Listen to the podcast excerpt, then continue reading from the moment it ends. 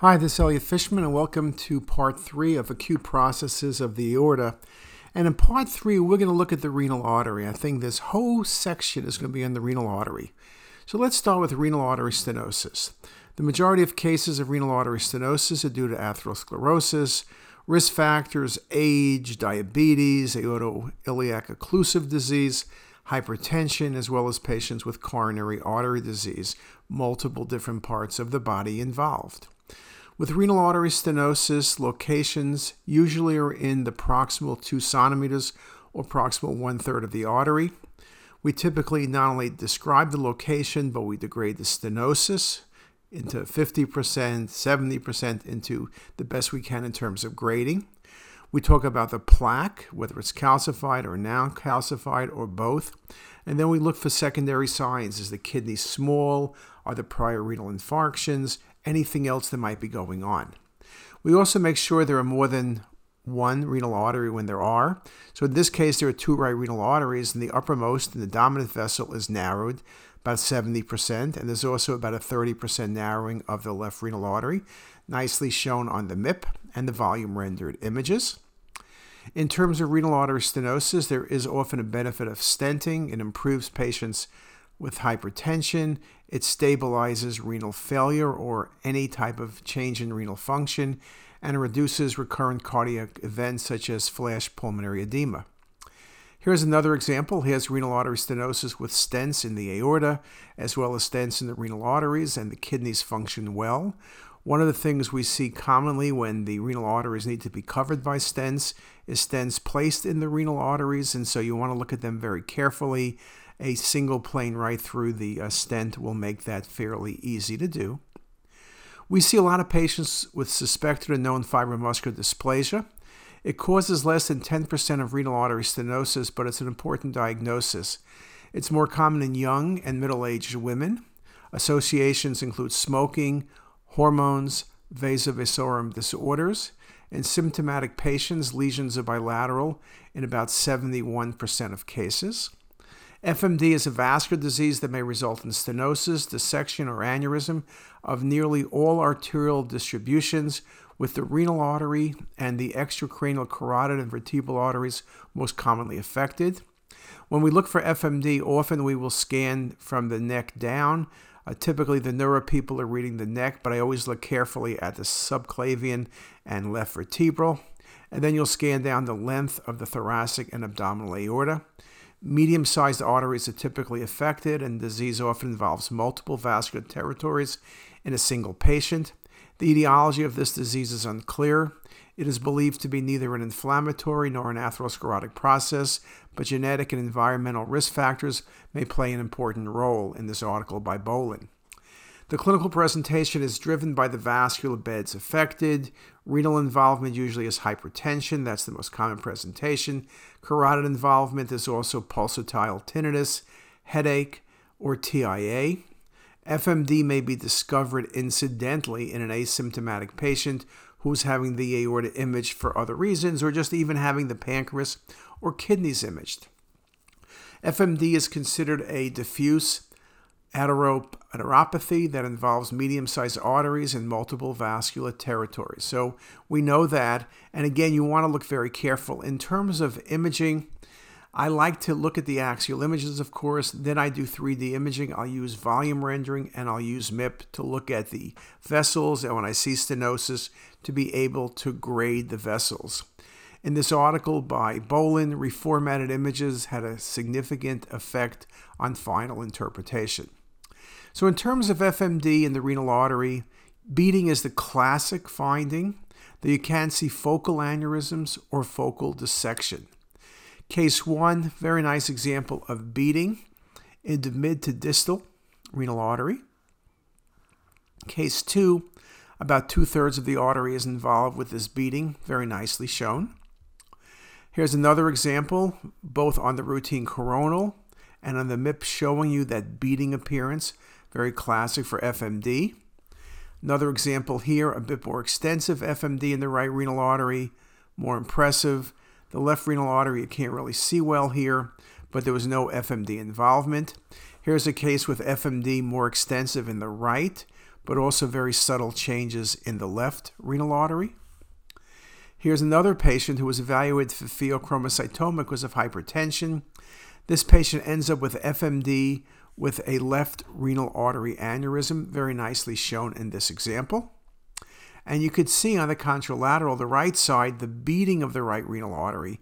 So I mentioned three findings, right? Beading, aneurysms, and dissection. It's not like you only get one of these. You can have all three of them. And in this case, you saw two of the findings the left renal artery aneurysm and the beading of the right renal artery. Very nicely shown. Again, in this example, a combination of volume rendering and MIP is particularly good for looking at these findings. Here's another example FMD in the mid third of the right renal artery, and then there's an aneurysm on the left. So, again, very nicely shown that example as well. Here's another patient, renal artery aneurysm, right renal artery, nicely shown on the cinematic rendering. This patient, two renal arteries, the bottom renal artery or the more inferior one looks fine. You can see it very nicely here. You also see on the cinematic Splenic artery looks good, hepatic artery looks good, SMA looks good, branches of the SMA look fine. Two renal arteries, the more superior has that bilobed aneurysm. Here's a nice example of FMD with renal artery aneurysm on the right and splenic artery aneurysm near the splenic hilum. Very nicely shown there and there again. Okay, no problem. Here it is again on the MIP, renal artery aneurysm maybe a second renal artery aneurysm, and the splenic artery aneurysm. So, again, you have to be careful with satisfaction of search. If you see one finding, keep looking. Don't let it blind you to missing an even more important finding. Here are some of the MIP imaging. I do like thin slab MIP for looking at vessels, looking for aneurysms, and looking for beading.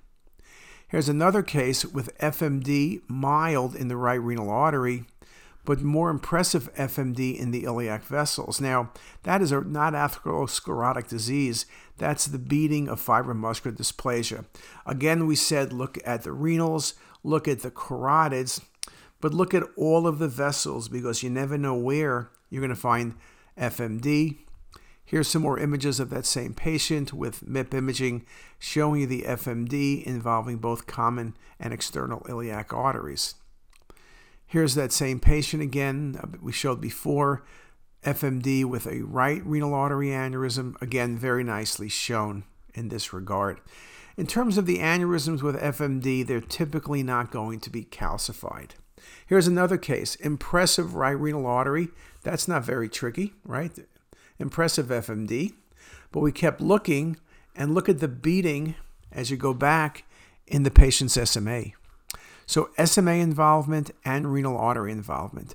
So you can see I've showed you many examples beading and aneurysm, involvement of the renal arteries and the splenic artery, involvement of the renal artery and the SMA, involvement of the renal arteries and the iliac vessels.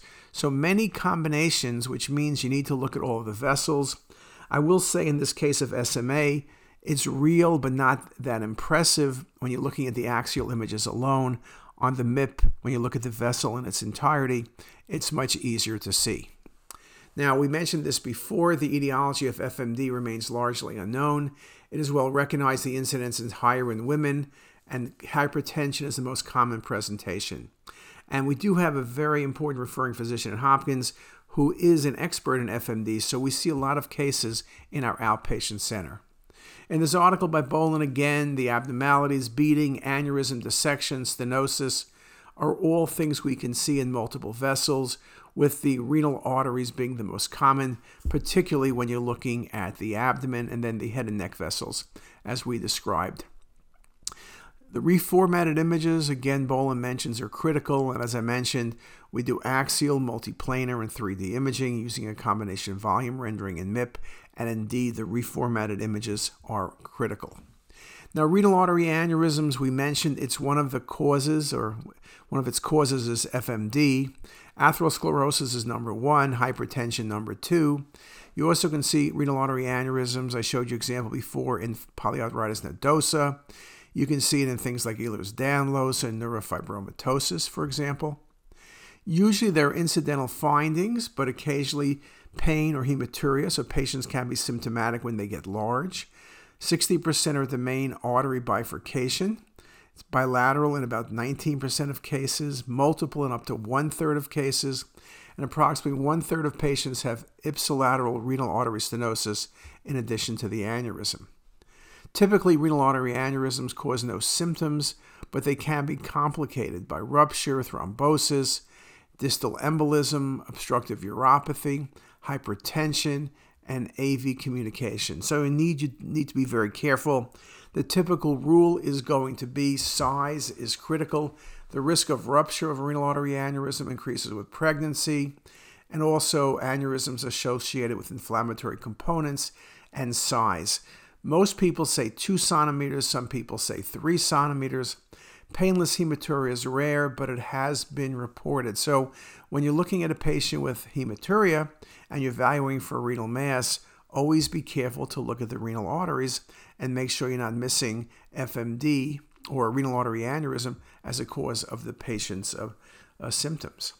Now, in terms of complications of renal artery aneurysms, the key one, of course, is rupture, but you also can see spontaneous dissection, renal infarction, hypertension, flank pain, and spontaneous AV fistula.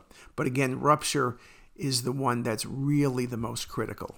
Some examples here's a nice example of a patient's uh, uh, 3D rendering showing you on the volume rendering the aneurysm of the left renal artery. Here's the importance of IV contrast where you see rim calcification.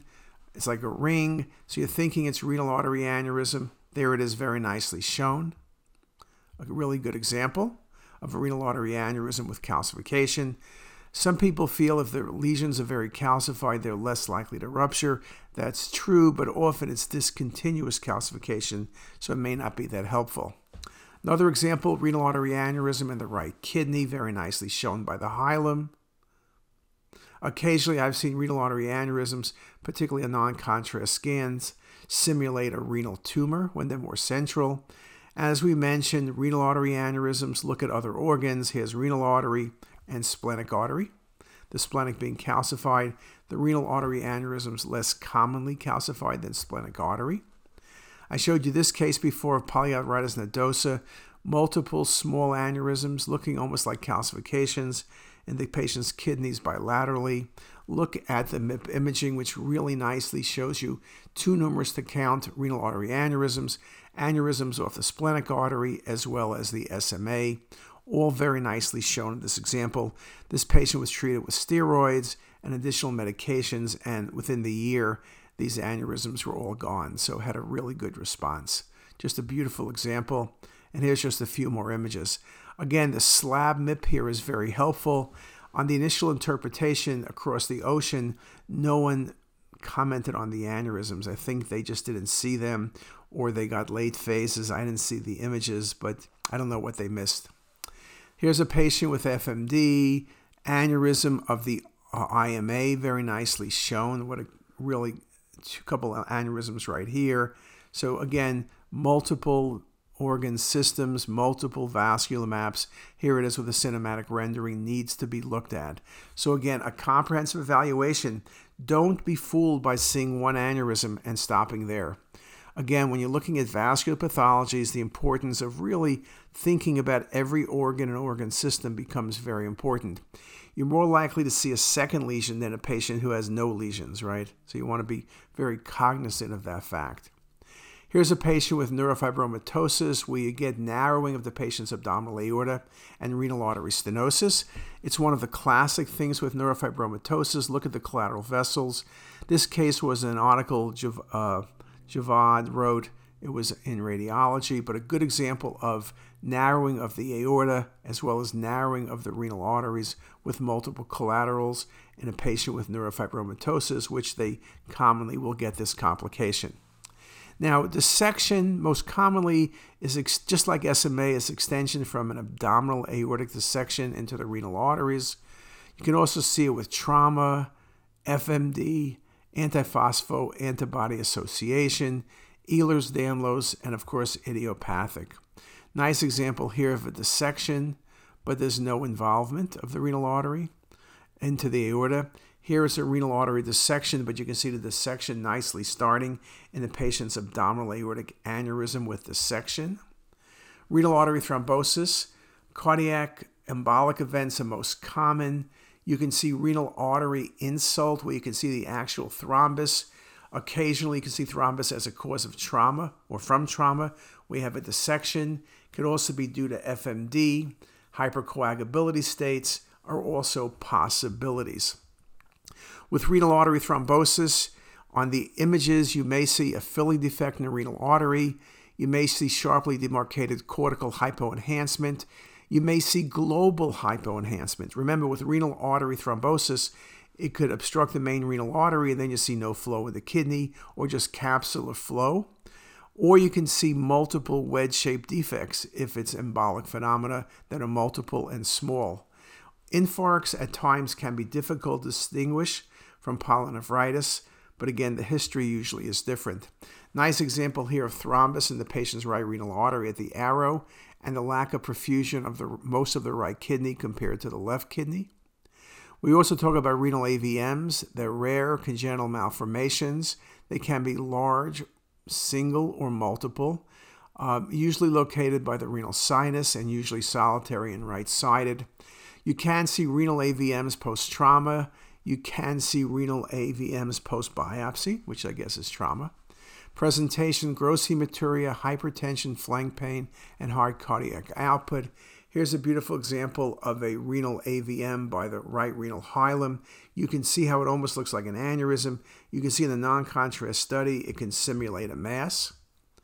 So we've looked at a number of things now. We've looked at not everything because I told you we'd be here for days, and we're going to come back to more specific territories. We're going to do acute vascular processes in the chest, and we'll come back with some more abdominal stuff. But I've covered things like the renal artery, the SMA, the celiac, the whole mesenteric arcade. We looked at different pathologies. We emphasized the importance of proper scanning technique. We emphasized the importance of post processing. We understood the importance of the range of pathologies, which can look somewhat similar on CT, but the key is to understand the history or look for other findings that help you reach a diagnosis, and the importance of CT in patient diagnosis and management. And with that, I'll stop there and thank you very much. That's the end of part three of threes. See you next week. If you like this video, make sure to subscribe to the CT is Us YouTube channel. You can also visit us at ctisus.com for even more videos, plus quizzes, pearls, protocols, and oh so much more. We're also in the App Store and have well over a dozen apps for iPhone and iPad, all completely free. Thanks for watching.